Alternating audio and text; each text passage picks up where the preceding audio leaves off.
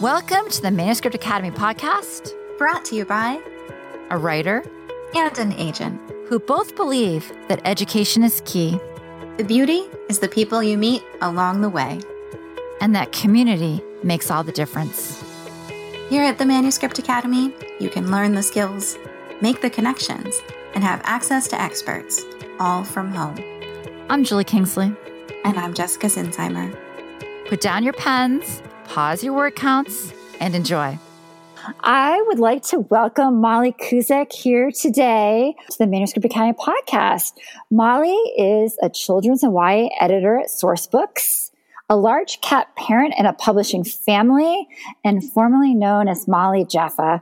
Molly, we have so many cat people, and I think we've actually had your cat on on the show before. well, hello. Thank you for having me. And yes, I believe that Donut is somewhat famous on Manuscript Wishlist. Um, that is my very large orange cat that I share with my husband, John Cusick. And Donut says hello tonight. He's Aww. checking me out right now. Hi, Donut, Donut. is the best cat name ever. Thank you. if you walk on, was that a meow? Yes, that was. I'm so sorry. no, it was just on cue. It was perfect. oh, oh, buddy, I told you to be quiet. I mean, I think trade secrets. I think we might have um, recorded Donut before and then clipped him in. Donut, meow once for if you should review your query letter.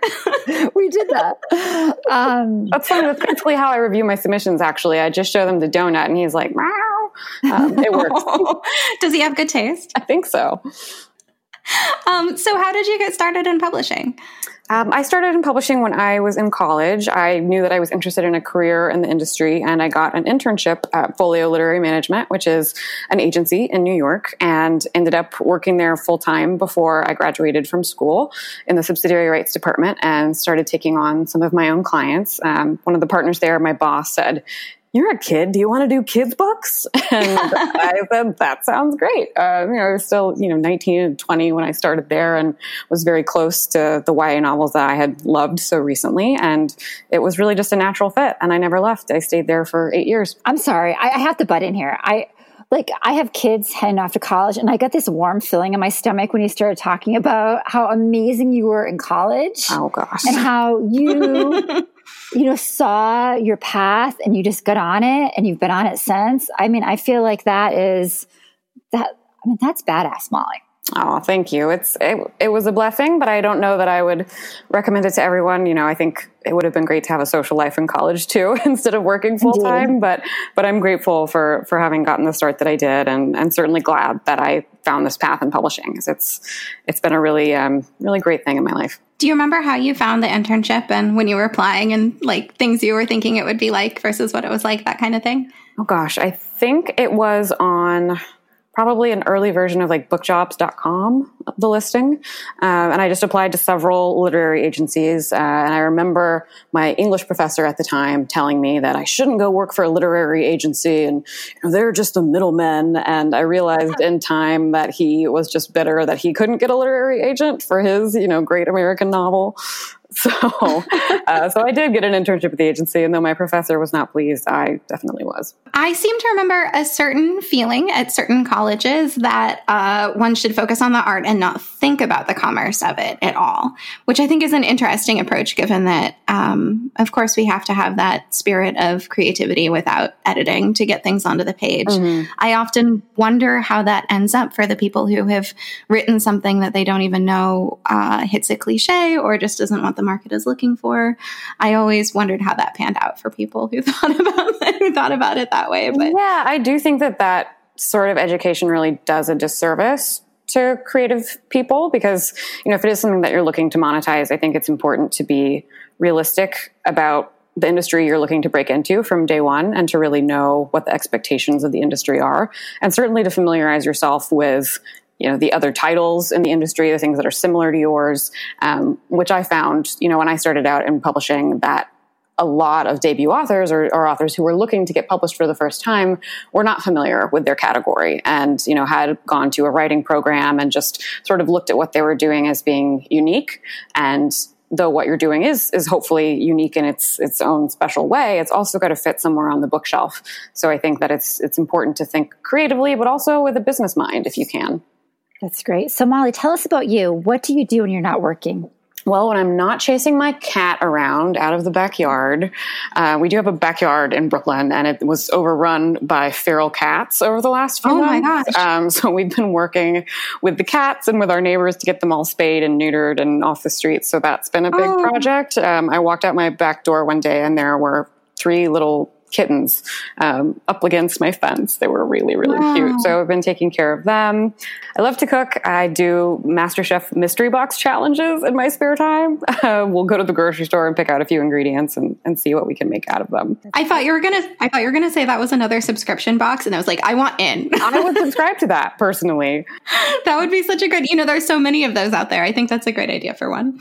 Yeah, you know, in Maine, you can't. It, it's it's a thing. You, you, it's called Feud, and you can go there with people on dates and people, you know, just kind of like coming in for fun, and everyone battles it out. Oh my God, it's that's really so great. cute. I love it. BYOB. So everyone, so you can come in as a judge, or you can come in as like a chef.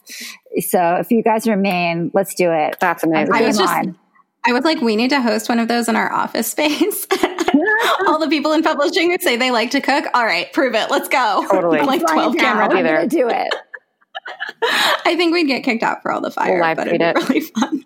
so we did uh, in our um, podcast with Renee Rosen. Um, she had a recipe. Uh, She said she her superhero talent was salad making. What is your like? If you're going to make one thing, like to impress us, what would you make? Chicken and dumplings, definitely. Uh, Oh, I'm from Yum. Texas, so though I've been out of the South for quite some time, I still like my, my Southern comfort food. yeah. As a vegetarian, I, I have to weigh in and say that sounds amazing. I can make a vegetarian if I was, version. if I was in a cave for anything, it would absolutely be chicken that is in the oven. I don't know what it is, but that smell just, oh my gosh. I'm going to get hate mail for that. That's okay. So, what would you do in an alternate universe with no publishing? I would be a historical walking tour guide in New York City. Uh, I'm a total New York City history geek, and in my spare time, like on the weekends, I do like to take various historical walking tours um, with this company that only employs graduate students who are studying architecture and history in the city.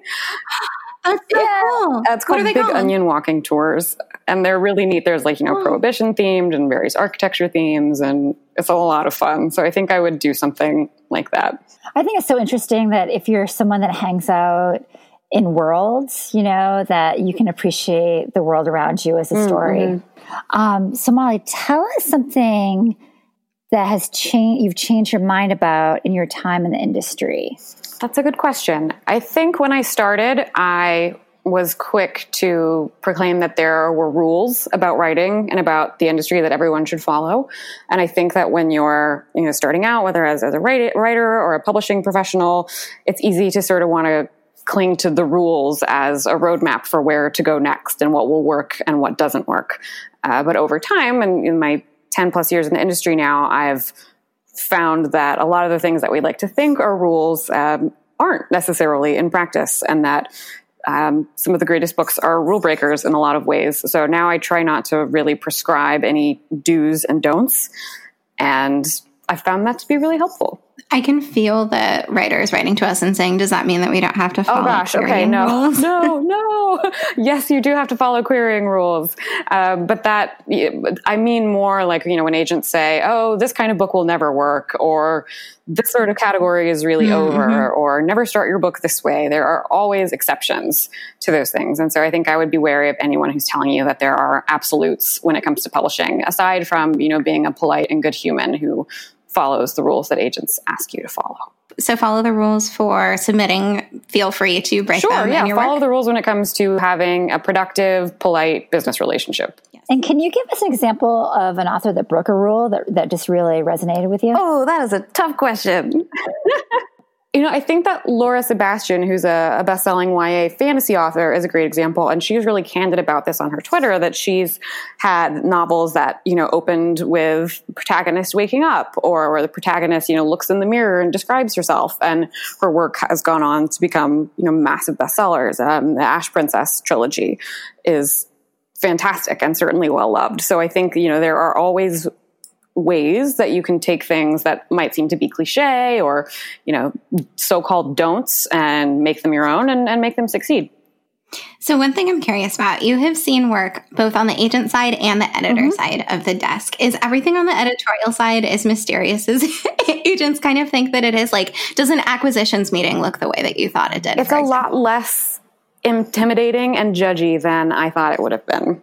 Um, can you tell us more? I'm so curious, both for myself and for everyone. Sure, I think you know, and, and, I can only speak for my own experience with with acquisitions meetings at Sourcebooks, but there are usually many different titles to get through in a meeting, so it's not as though everyone is sitting there picking apart every last line of this manuscript and you know letting out snarky comments about things that they didn't like. Um, it's really just, you know, here's the book, here are its strengths, here are its potential challenges, here's where I see it fitting in in the marketplace.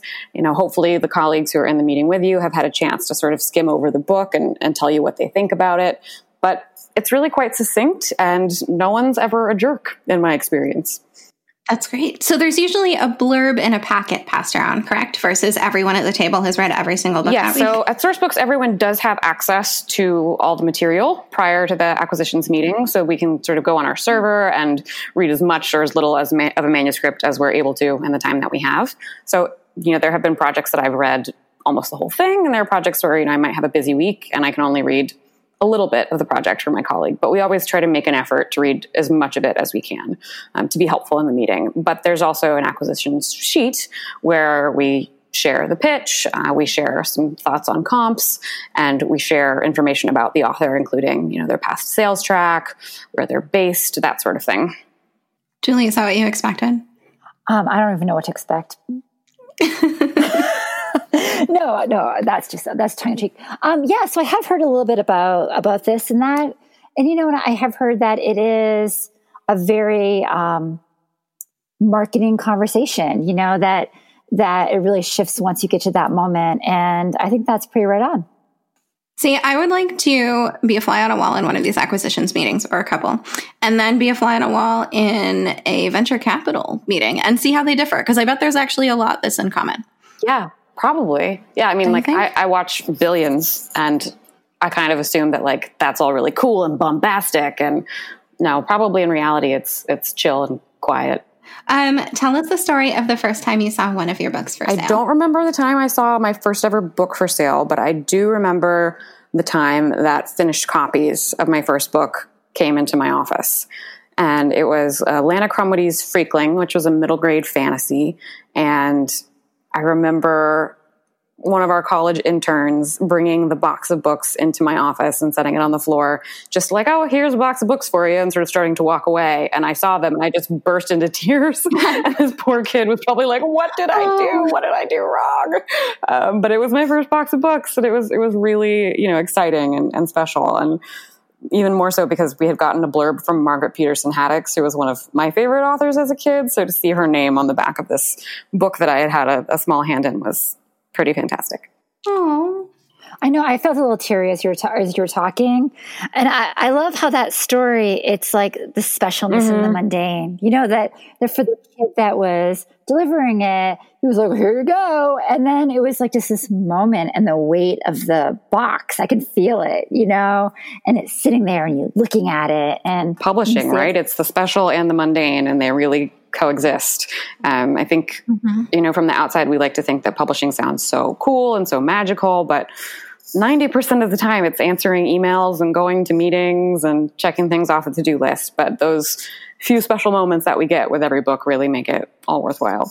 I think a lot of the challenge is having so much special that it doesn't become mundane, you know, figuring out how to process that much special and not make it like, oh, another miracle occurred. Damn another it. Bestseller. Gotta get to my oh. meeting. So, what do you wish writers knew about things on your side of the desk? I wish they knew how hard it is for us to write rejections, that it's really not something that we relish. Even now, as an editor, when I'm writing passes to agents, I'm thinking not just about, you know, what is this agent going to feel or think when I send her this pass, but you know, how is the author going to receive it when she passes it along to them? And what can I say that is possibly helpful and what can I say that's also encouraging? So it's it's really not something that I enjoy doing. I kind of dread it. Um, and so I wish authors understood that you know we're not over here like gleefully cackling, and they are super hard decisions to make. I would say that you know ninety percent of the books I pass on are not bad. They're just not right for me. Yeah, definitely. I think a lot of writers think that if they get rejected, it means there's something bad, and that's no. I mean, I passed on something recently that was it was a great middle grade novel, but the story happened to be um, about an activity in middle school that I was not particularly interested in as a kid. Just didn't find that fascinating. Didn't really care about you know the story of the kids who participated in that because they were kind of mean to me when I was younger. So for me, even though this was a great middle grade novel with excellent character development and pacing, I just couldn't see myself spending that much time with sort of the kids who had really tormented me in middle school. And so it's, it's a really personal thing, you know, and kind of a silly reason, but you're going to spend a lot of time with these books and it really matters how you connect them on a, on a one-to-one level. About this the other day with Catherine Sands, um, when we did our um, query event and it was all about just like how your own personal stuff, you know, like like it is there with you all the time because comprehension and and how you relate to mm-hmm. a book is just you you know and and that's why when the stars align and all of these things come together it's magic you know and so you want as a writer you want that magic. I mean, if if if I was amazing at dodgeball and you hated because I was like six feet tall in middle school and you hated dodgeball, you know, I mean, it's just that that is like I think from the writer side, you, you, that, that's exactly what you want. And I, I think while that must have hurt that writer in some way, I think that writer's probably going to find the spot if it's good enough, anyways. It's from someone who loved dodgeball. Yeah, I mean, I got whatever. this picture book submission the other day that I read right after the agent sent it to me, and within 24 hours, I'd pulled an offer together and I sent it to him the next day. Um, and I was just running around the office telling everyone, like, I will die if I don't get this book. Like, I must publish this book, or I will surely perish. Oh. Were you tweeting about yeah, it? I yeah. was reading your so tweets. I'm still sort of like, like oh, dying and waiting and hoping, but I was so excited about it. I'm still so excited about it. You know, I've I've talked my poor like husband and cat and mom and friends years off about this book. I think they're probably already sick of it. Um, but I think that every author deserves you know, an agent and then an editor who feels that way about their work. And I think, you know, that's what you should hold out for. That's what you really deserve in your career, somebody who's that kind of passionate. Yep. I mean, I, I feel like it is just a matter of faith. Also, a lot of us take on faith that, and I hope this is right because we all do it, that if we're not exactly the right fit, someone else sure. will be. And so it's not coming from a place of, I don't like it, go away. It's coming from a place of, this is someone who's going to want to read your book and edit your book eight times before it goes out and to make sure that everything is as good yeah, as it can absolutely. be because they get it. Now I want to know what that book is. I'll, I'll tell you soon. Hopefully, fingers crossed. If you had Google level funding and the ability and encouragement to spend 20% of your time making something, what a would you community theater? Ooh. Yeah, I think almost all of publishing is made up of theater kids. Uh, I would absolutely start a little community theater somewhere upstate and make all of my friends perform in it with me. And it would just be oh. the best. I grew up in a community theater, so I still sort of miss the smell of paint on the weekends. Oh, I, I, came to New York thinking I wanted to do that, so I'm very pleased. So, tell us some of your earliest, some of your earliest memories of your days in NYC in the industry. industry. So, when I was just starting out as an agent, I got a query from this author named Julie Murphy, and it was for her debut novel, Side Effects May Vary. And I remember reading it in a Starbucks on a mm-hmm. Saturday because all I did all the time was read queries. I never went anywhere, and I fell in love with it and you know, offered representation right away. And I think it ended up being something like 10 other agents offered. And I thought, no way am I going to get this. Oh I'm just starting out. Um, but one of Julie's favorite writers, Siobhan Vivian, was represented by my agency. And Siobhan got on the phone with Julie and talked to her about me and working with me in, in foreign rights, which I was doing at the time as well. And Julie picked me, and I still remember where I was, um, you know, I just, what I was wearing, all of those things. And she went on to be the New York Times bestselling author of Dumplin', which is now a movie. And I went to the Netflix premiere in December, which was really incredible. Yeah, and so John oh, represents so her now, so it's like still all in the family. We got to go together, which was really special. But um, other super funny publishing memory related to that is that right after I had signed Julie, I was at a publishing party at an editor's house, and that's where I met John for the first time. And he came right up to me and he said, So you're Molly Jaffa? And I said, Yes. he was like, "You're the one who got Julie Murphy. Like, how old are you even?" And he, he asked he asked to see my driver's license. he was such a jerk, and I guess it turns out that no. he was flirting. Um, so that's that story. That was flirting. I thought. That's so New York. I'm sorry. I see your driver's license flirt, flirt, wink, wink. I mean, it was very charming. I guess it, it sounded sort of that's great cool at the time. I don't know.